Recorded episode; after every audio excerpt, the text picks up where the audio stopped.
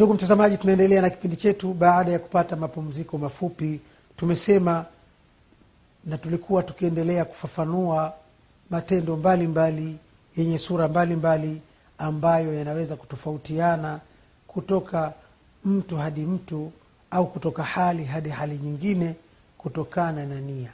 Na tukasema ndio maana wanavyoni wa sheria za kiislamu hadithi hii wameiangalia wamechukulia kama ni kanuni wengine wamesema ni nusu ya dini kwa sababu wanasema matendo ya dini yamo yale ambayo yanatendwa na matendo na viungo na kuna yale ambaye ya ndani yanayedhibitiwa na moyo wa mja. Inakuwa ni kati yake na mungu wake hayawezi kumdhihirikia mtu akayaona. Sasa wanasema ikiwa matendo yana sifa hizo mbili ima yaliyo ndani ya moyo wa mtu na ima yaliyo nje yale ya ndani ndio yanaitwa nia. Sasa nia imechukua sehemu moja na sehemu ya pili ikaachiwa matendo ya dhahiri. Kwa hivyo wanasema hii ni nusu kabisa ya ilmu katika dini.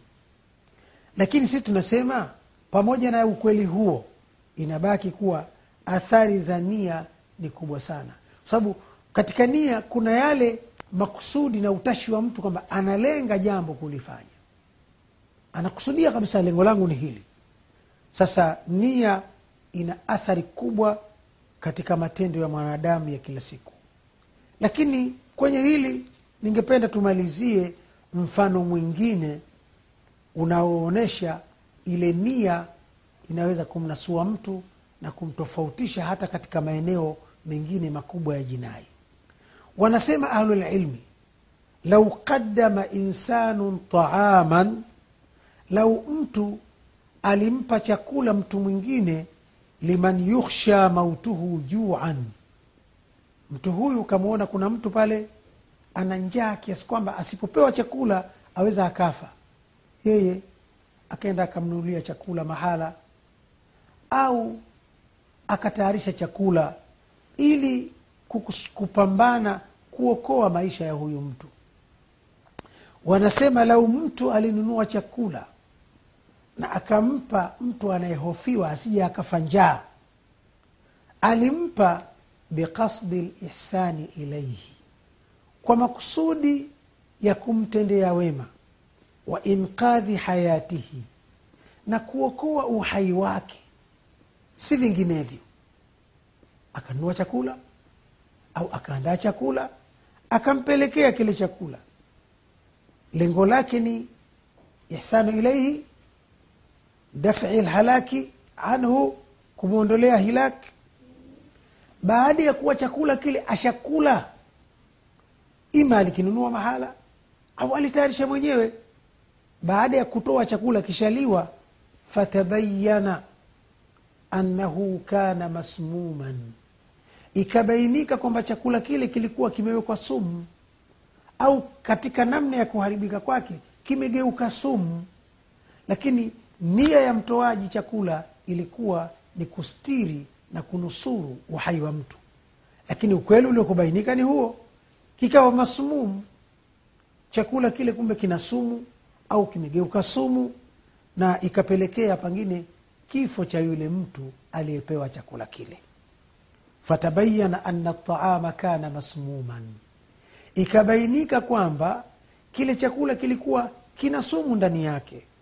Lakini maskini huyu mtoaji chakula wakati anatoa lengo lake ilikuwa anasononeshwa na dhiki ya yule mtu. Anaguswa na tatizo la yule mtu. Lengo lake ni kumsaidia maskini. Si vinginevyo. Lakini alitoa chakula duna an yarifa dhalik bila yeye kujua hilo maskini ya mungu. Famata lakilu yule mlaji akafa ikawa ndio sababu ya kifo chake. Sasa katika sura hii kwa kutathmini nia sheria inasemaje? Famuqadimu taama yuthabu ala niyatihi. Yule aliyotoa chakula ingawaje matokeo yake kimeua mtu cha kwanza uzuri wa nia hii huyu mtoa chakula atalipwa thawabu za wema wake ule wa kutaka kunusuru maisha ya mtu. La ala taqdimihi taama si atalipwa kwa tendo la kuwasilisha chakula kikamdhuru mtu. Yaani yale matokeo hayatamnyima thawabu bali mbele ya mahkama za waislamu wayutabaru annahu qatilan yani khataa au khatia. Ataonekana kwamba amesababisha kifo tu na bila ya kukusudia. Kwa hivyo hata hukmu itakayemkabili si ya mtu aliyeua makusudi na mbele ya mwenyezi mungu hatoandikwa dhambi za kuwa ameua mtu kwa sababu nia yake makusudi yake malengo yake yalikuwa ni kunusuru uhai wa mtu mwenye shida. Ndio maana utakuta watu wanaitumia kila kitu bwana bwana innama lamalu biniyat na kwenye hili ndio maana tunasema kuna swala moja la kizushi limekuwa likiulizwa mara kwa mara. Mimi nakumbuka washaniuliza watu kwa miaka tofauti kwa masiko tofauti zaidi ya mara kumi na. Wanabuni maneno ambayo hayapo na kupitia chombo chetu hichi tungependa kujibu na hasa kwa kuwa limeingiliana na kanuni hii. Mara nyingi watu wamekuwa na swali la uzushi wanasema kuna mtu alikuwa anaishi nje ya nchi yake lakini baadaye akafikiria aoe akamtuma mtu akamwolea mke ana hamu ya kukutana na mkewe ameona hata akirudi atachelewa kuoa akatuma watu mawakili wamwolee kabisa na akaolewa. Akaambiwa na mkeo tayari tunaye hapa lakini aliporudi tu wanasema alifika airport hapo akatoka pale akafikia hotelini hakufikia nyumbani kwake. La ajabu ndio hilo. Akafikia hotelini pale hotelini akamwona msichana akampenda akamtaka waishi katika sura namna kadha kadha kadha kadha. Wakatenda hilo tendo. Baada ya hapo ulipokucha akarudi nyumbani kwake yule bwana. Kule nyumbani sasa wanampokea wanamwambia mkeo huyo ala huyu si yule niliyokuwa nimemkuta kule hotelini anafanya kazi. Na si ndio huyu ambaye mii nimemtaka kwa jambo kadhaa kadha na tukakubaliana? Kwa kweli ni maswali ya uzushi na nikipenda waislamu waachane na maswali ambayo hayapo kabisa. Wanapoteza muda wao. Sasa huwa wanauliza kuchezea vichwa vya akili watu watajibu nini? Wanauliza je huyu ambaye jana hotelini alikuwa anazini kabisa lakini leo imebainika kwamba kumbe yule aliozini naye ni mkewe. Je atapata dhambi kuwa mzinifu? Wanauliza hivyo. Tunasema swali linajirudia kila mara watu huuliza wengine kwa njia ya kupiga simu wengine ukikutana tunajibu hivi huyo mtu dhambi za kuzini atapata? Kwa sababu wakati anatenda tendo hilo alikuwa anakusudia hasa kwamba ninazini hivi sasa. Dhamira yake ni kuzini na alijisikia anazini. Isipokuwa itapokuja bainika ni mkewe ile adhabu ya zinaa haitatekelezwa hapa duniani. Kama mahkama ya kadhi ipo akipelekwa mbele ya kadhi akaambia bwana huyu alizini na mwanamke jana kumbe imebainika ni mkewe. Basi adhabu haitatekelezwa. Kwa sababu kanuni ya adhabu ile kutekelezwa mtume sala llah salam anasema idrau lhududa bishubuhati pakiwa na shubha hali ya utatanishi kidogo adhabu haiwezi kutolewa. Sasa na shubha iliyoko hapa imebainika kuwa ni mkewe. Lakini kule dhambi ataandikwa kwa sababu tokea anamuomba hilo jambo kufanya alijua kabisa ninafanya dhambi. Na mpaka analifanya ninafanya dhambi. Kama alifanya mara moja mara mbili mara tatu mara nne kwa usiku mmoja huo mara zote alikuwa anajua kwamba ninatenda dhambi. Bali hata kama angetokea mtu akadai kuwa ni mkewe akamkurupusha angekimbia.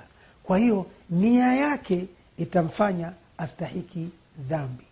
Ndugu yangu mtazamaji kwa kumalizia eneo hili tunaweza kusema hadithi ya mtume salllahu alih wasallam ina mambo kadhaa inatufundisha.